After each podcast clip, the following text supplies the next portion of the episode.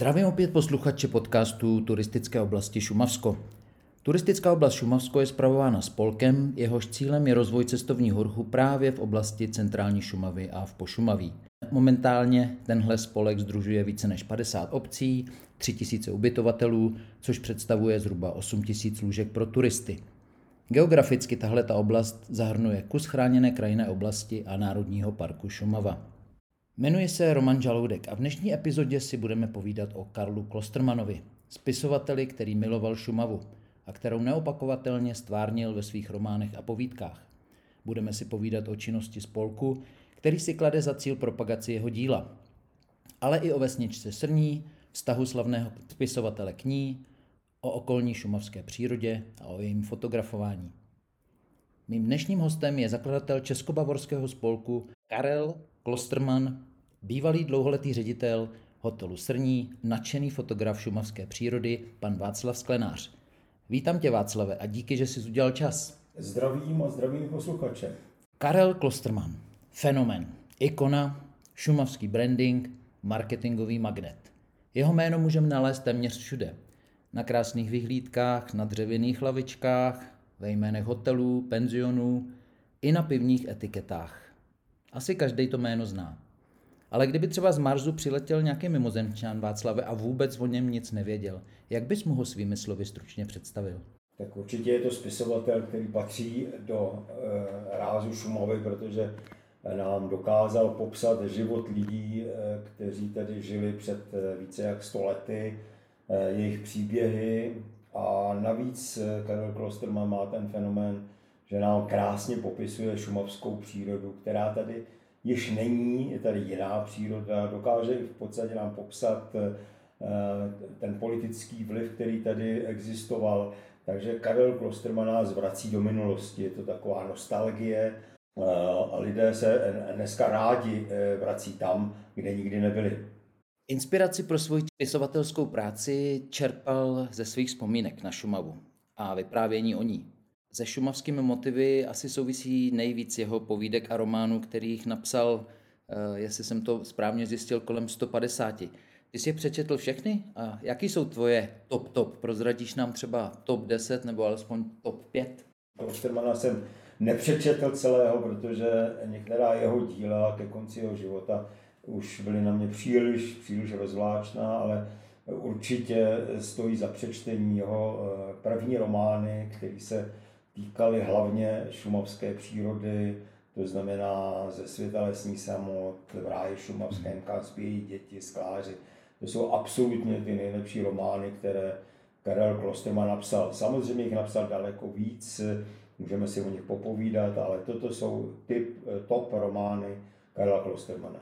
A říká se, že Karel Klosterman ve svém díle prozrazuje lásku k lidu jak německému, tak českému a dokonce byl pro tohle eh, snažení propojovat ty dva národy nazýván apoštolem smíření. Co to znamená? Jak to bylo vnímáno? A je, bylo to vnímáno už za jeho života? Tak to je přesně ten fenomén, eh, který eh, mě v podstatě nakopnul k tomu, aby jsme Karla Klostermana přiblížili německy mluvícím čtenářům.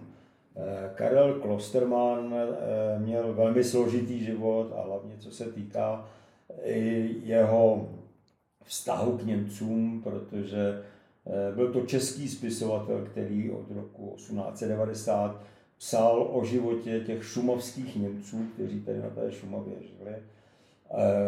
Postupem doby, jak stoupal německý nacionalismus už kolem roku 1900, tak i Karel měl problém eh, se svými eh, učiteli nebo profesory na německém reálném gymnáziu v Plzni.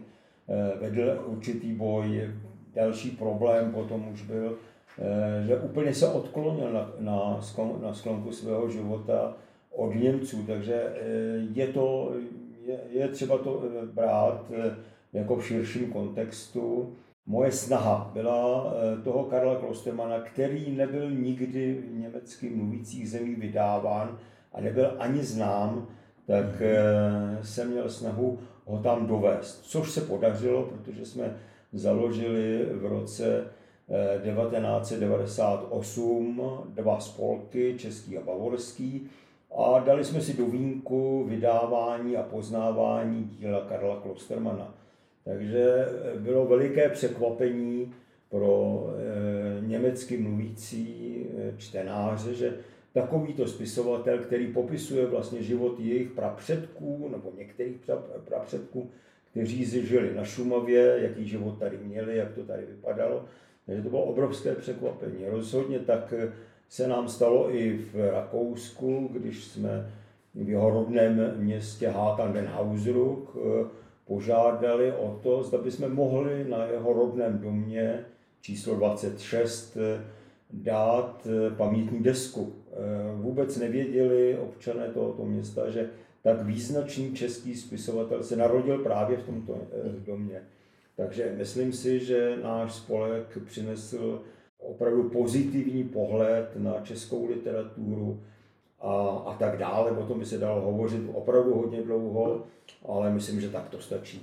A mezi lidmi se proslýchá, že Klostermanův jazyk je pro současné generace čtenářů jen těžko srozumitelný, že jeho vyprávění jsou zdlouhavá, komplikovaná, že se to prostě těžko čte. Jaký na to máš názor? Jde, jde s tím souhlasit? Určitě Karel Klosterman psal pro nás již archaickou češtinou.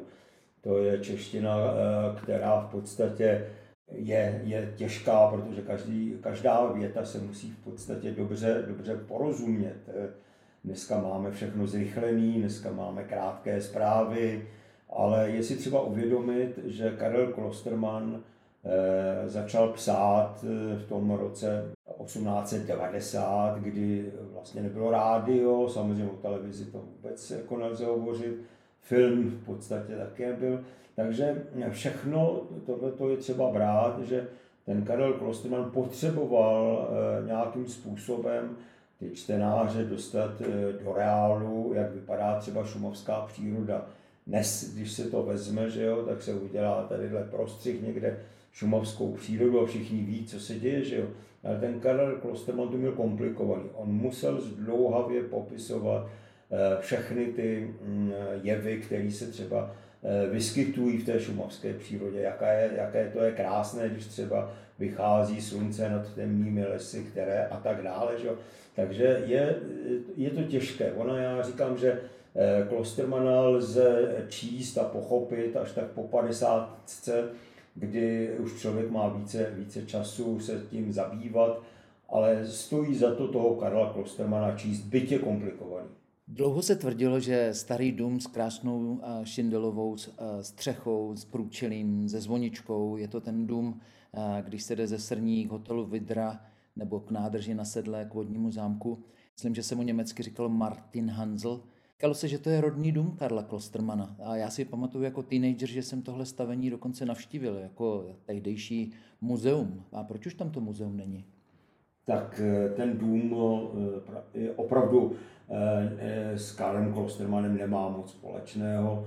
V podstatě to, eh, je to taková šumovská památka, kdy si majitel, pan Dolanský, se snažil tento dům zachránit, tak eh, tam dal pamětní desku, kde bylo napsáno, že Karel Klosterman zde žil. Není to pravda, ale přesto, přesto udělám takovou malou přesmičku, Eh, ten, když se jde k hotelu Vidra, tak tento dům stojí po pravé straně, ale po levé straně stával kdysi dům, který patřil jeho strýci, který se jmenoval Ber. Eh, tento dům eh, určitě Karel Klosterman navštěvoval, protože tam měl strýce, měl tam vlastně i svoje bratrance, takže tam ten Karel Klosterman patří. Bohužel dnes už ten pozemek je úplně přestavěný, už tam v podstatě není vidět nic z těch základů, kde ten dům stál, ale podařilo se třeba mi objevit fotografii eh, ze zničeného eh, Srnského hřbitova,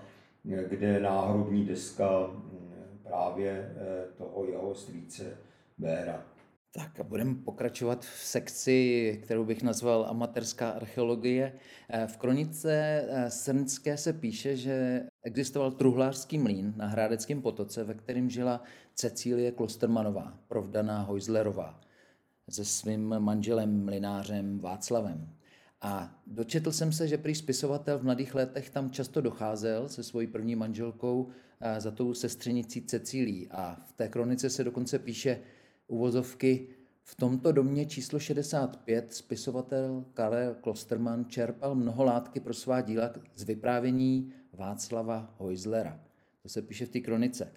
Našel si osobně nějaká podobenství v románech Srnská, jako jsou romány třeba, jak si zmínil v Ráji Šumavském nebo ze světa lesních samot? Je tam to srní? Tak určitě to srní tam musí být, že jo? protože když si přečteme eh, jakoukoliv knihu, tak eh, Karel Klosterman dobře popisuje třeba cesty, kudy se, kudy se chodilo, popisuje stavení. Pravdou je, že v určitých eh, knihách nechává čtenáře lehce mystifikovat, protože přesunuje třeba jména, určitě má, mají třeba hrdinové jiná jména a tak dále, ale tento dům určitě, určitě navštěvoval, víme to, co se tam kdysi událo, to už se můžeme pouze domnívat. Zrovna tak, jak je dům na Hrádkách, který se jmenuje Kamenný dům, mm-hmm. tak tam žila jeho tetička Terezie Schulhauserová a tam ta Terezie Schulhauserová měla krámek, kde se prodávalo obilí, petrolej a scházeli se tam, scházeli se tam ty místní eh, dřevorubci, eh, pravděpodobně sedláci, že jo, byl tam výčet, takže eh, tam ten Karel Klosterman určitě čerpal náměty do svých knih, takže Karel Klosterman je rozhodně spjat nejen ze Srní, ale celým okolím tady té Šumavy. Hm, to se pěkně hodí do mojí další badatelské v otázky. Prej se taky hodně zdržoval v Rejštejně, kde nalezal žádoucí klid pro tvorbu svých děl. A to stavení se prej nacházelo na jižní straně vrchu takzvaného Klapertu nad Rejštejnem. Ale jak jsem se dočetl, tak tahle usedlost byla jako všechny ostatní po roce 1945 bez milosti zdemolována. Našlo by se to místo? Našlo. Našlo by se to místo. To místo opravdu existuje. Ne dávno jsme řešili, že bychom toto místo nějakým způsobem eh, zviditelnili. Ten bílý domek Krapel, eh, kde Karel Kausteman pobýval od roku 1891, byl tam, eh, jezdil tam celých dlouhých sedm let, tak ten opravdu existuje. Existují i ty fotky, kde Karel Klosterman je s rodinou před tímto domkem. Bohužel ta cesta eh, je zarostlá, najdou se tam ve stráně ještě sutiny toho, toho domku, to nějak vše. A jinak s Reichsteinem, Reichstein, Karel Klosterman mě velice rád, protože konce v té době tam eh, pěstovali i vinou révu jo, a Karel Klosterman Reichstein popisuje jako velice příhodné eh, místo pro život, protože tam bylo teplo, což je na Šumově s podivem, že a Karel Klosterman i měl rád Rejštejn, ten dokonce psal o tom, že lidé jsou zde veselí, dokonce zde v Rejštejně mají ulici, která se nazývá ulice Smíšků. Ještě eh, k tomu saní Karel Klosterman, jak si už zmínil eh, ve svých dílech, dodržuje místopis, tak já bych to nazval, že místopis sedí a ty si už zmínil, že ty děje a postavy jsou možná eh, na bázi nějakých reálných postav nebo příběhů, ale trošku i smyšlené. Je to Klostermanovo dílo z, hm, hollywoodsky zveličené nebo zdramatizované, ty jeho popisy, co si o to myslíš? Tak eh, Karel Klosterman, aby zaujal, tak samozřejmě musel mít různé zápletky, což eh, je v podstatě normální forma, když chce spisovatel zaujmout. Eh, pravdou je, že Karel Klosterman samozřejmě ty příběhy si určitým způsobem vyšperkoval, ale dá se říct, že je tam hodně reálné. On byl v podstatě i, i realista, že jo? takže on popisoval hlavně ten život těch obyčejných lidí. Samozřejmě do toho dal i tu přírodu. Třeba jedna z největších mystifikací, která, na kterou jsme přišli, eh, je román nebo povídka Bílý samun už si vymyslel úplně dokonale, že tam opravdu eh, použil několik eh, příběhů různých, které se udály různě a zasadil je do té Šumavy. Teď jedna otázka, která se týká víc toho Českobavorského spolku, který už si zmínil. Eh, já jsem se na webu dozvěděl ten hlavní záměr váš, já ho přečtu. Hlavním záměrem združení je propagace díla Karla Klostermana jako spisovatele Šumavy, příhraniční spolupráce s partnerskými organizacemi, příprava výstav, vydávání knih, osvětová činnost a další aktivity. Eh, vím, že váš spolek eh, připravoval spoustu aktivit, spoustu akcí, na internetu je eh, spoustu věcí již popsáno. Mě zajímá COVID. Celou republiku zasáhla tahle ta pandemie. Mělo to vliv i na fungování vašeho spolku? Určitě mělo. Měli jsme připraveno otevření výstavy v roce 20 v bavorském zastoupení v Praze, kde jsme připravili eh, společně s bavorskou sekcí eh, výstavu na rolape, kde bylo 22 rolapů, kde vlastně se mapoval celý, celý jeho život a jeho, jeho spisovatelská činnost. Bohužel k otevření nedošlo, takže kdo chtěl, tak si to mohl prohlédnout na stránkách buď to bavorské sekce nebo naší sekce www.klosterman.cz. Nyní tradičně připravujeme otevírání Hauswaldské kaple, což je 8. května. Potom připravujeme další akci Srnské poutě, což bude zase na Hauswaldské kapli. Eh, bohoslužba, eh, kde určitě přijedou i návštěvníci z Bavorska. Jinak se připravujeme na to, že na Březníku s Národním parkem Šumava otevřeme novou expozici, která bude věnována románů ze světa lesních samot. V roce 2003 jsme tam otevřeli expozici, která se týkala Karla Klostermana. Za těch 18 let v podstatě je nutnost určité změny. Další akcí, kterou připravujeme a která se snad povede, je konečně vybudování domu Karla Klostermana v Srní. Je to e, dům, který se nachází ve středu obce, bývalá fara, která je 200 let stará, mm-hmm. takže tam by návštěvníci mohli poznat eh, život a dílo Karla Klostermana. Šumavské nebo chceme-li srnské Lurdy, a ne ta zmíněná Hausvaldská kaple. Známe to místo kousek za vesnicí v lese pod kostelním vrchem a traduje se, že voda z tamního pramene má léčivé účinky a tajemná síla z okolí svatého křížku, že vrací lidem zdraví. A ty prý s tím máš osobní zkušenost, řekneš nám o ní? Hausvaldská kaple je, je v podstatě fenomén. Každý, kdo přijede jako turista eh, do Srní, tak eh, určitě ji rád navštíví.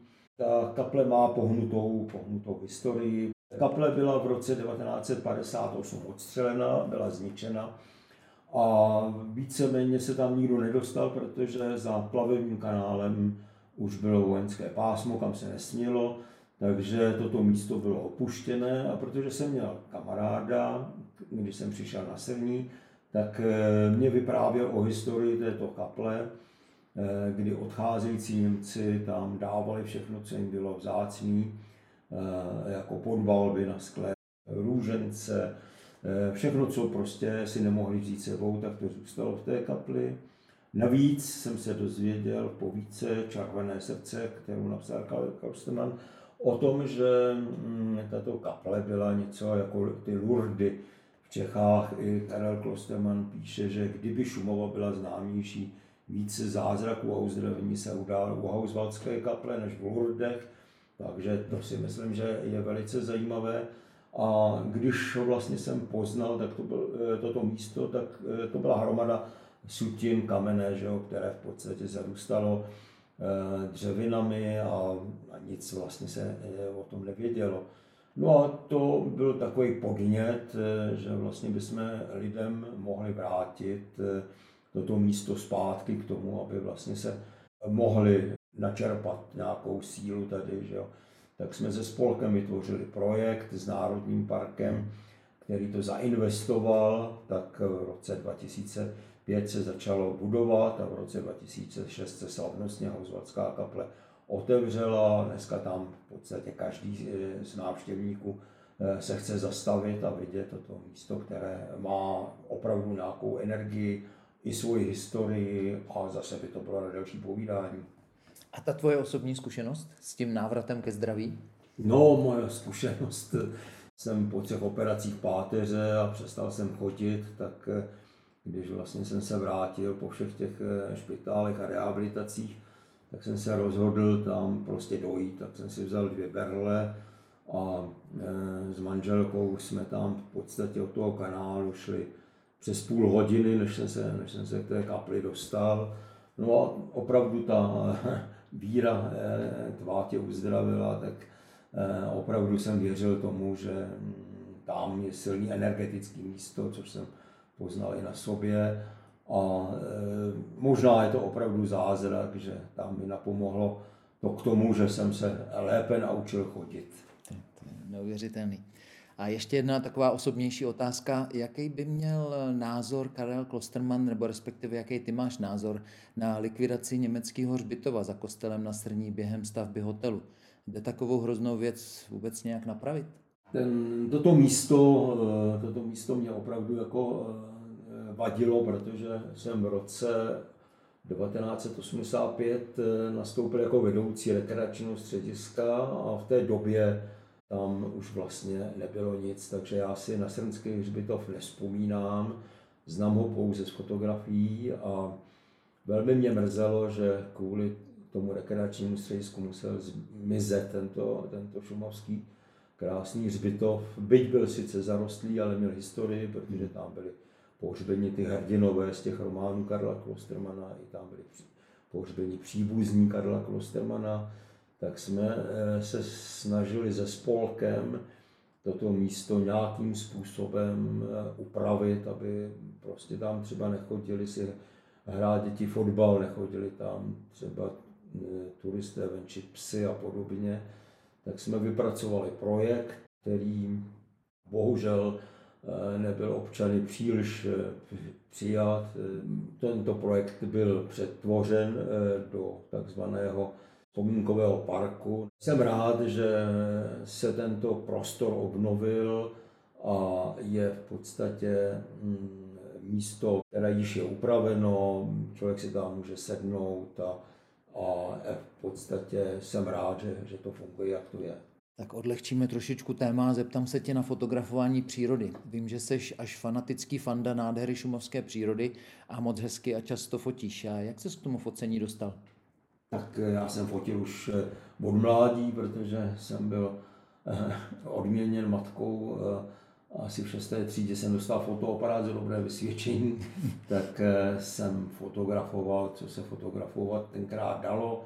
Opravdová vášeň pro fotografování vznikla až tady na Šumavě, protože Šumava má neskutečně krásná místa, eh, každý den za každého jiného počasí. Ta Šumava je jiná a, a je fotogenická. Je fotogenická, lidi mají rádi záběry z přírody, takže pokud to vyjde, tak vyrazím do přírody a hledám takové ty motivy, které jsou zajímavé, hlavně takové to ranní nebo večerní světlo, různé pohledy, třeba fascinuje mě vždycky pohled, který se nenaskytne každý den, to možná jednou, dvakrát, pětkrát do roka, kdy vykouknou Alpy, které jsou vzdáleny skoro 200 km, takže se snažím nafotit i ty Alpy a lidé, kteří zase neznají tu Šumavu, jako to bylo u toho Karla Klostermana, kdy babičky z Polabí četly jeho romány, tak zrovna tak třeba eh, lidé z Polabí se dívají na Šumavu, a kam se třeba po celý rok nedostanou.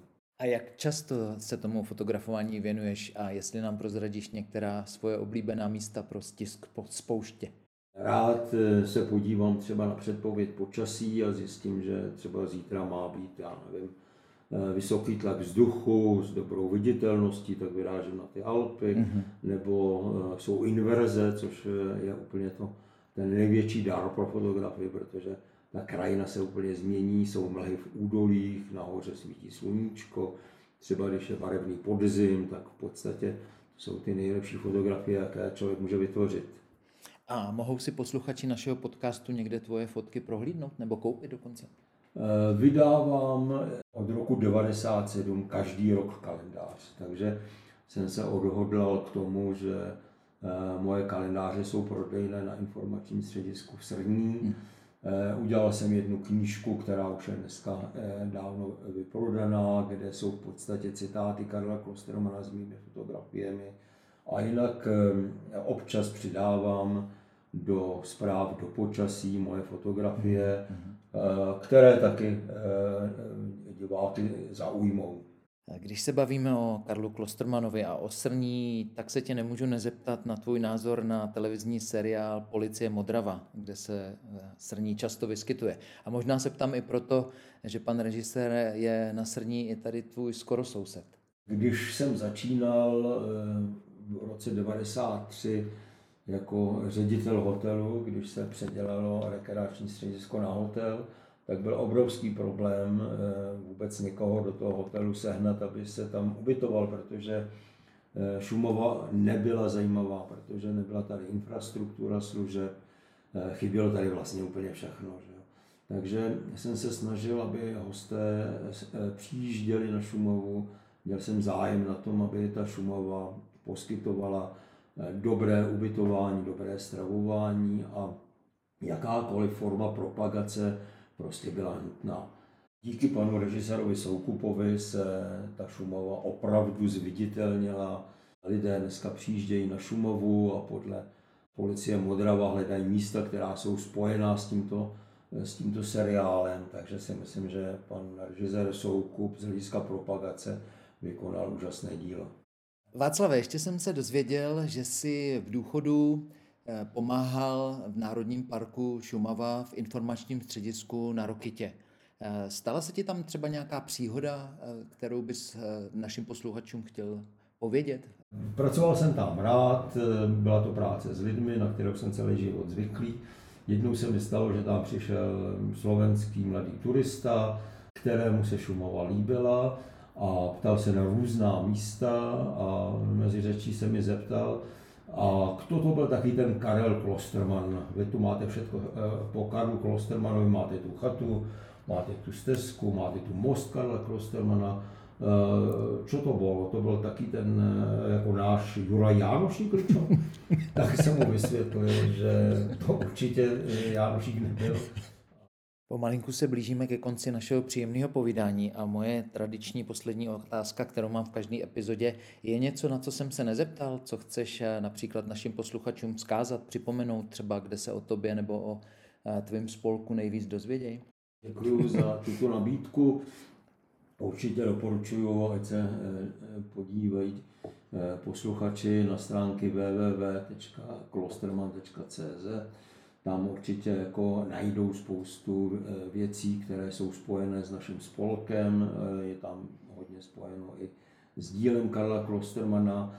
Pořád jsme jenom amatéři, kteří vlastně eh, to dělají dobrovolně, z lásky k Šumavě, z lásky ke spisovateli, protože byly doby, kdy ten Karel Klosterman po roce 89 se nevydával, nebyl znám, takže jsem rád, že jsme ho dostali zpátky do společnosti, že ty lidi mají zájem ho číst, to je úžasný. A no, rád bych, eh, přejte na Šumovu, poznejte ty místa spojená s Karlem Klostermanem a určitě to stojí za to. Eh, děkuji ti, Václav, za tvůj čas. A ať se tobě osobně i Mezinárodnímu spolku Klosterman daří. Eh, loučíme se s posluchači, já se těším na slyšenou u příštího podcastu, takže ještě jednou naslyšenou a díky. Já taky děkuji a přeji hezký den.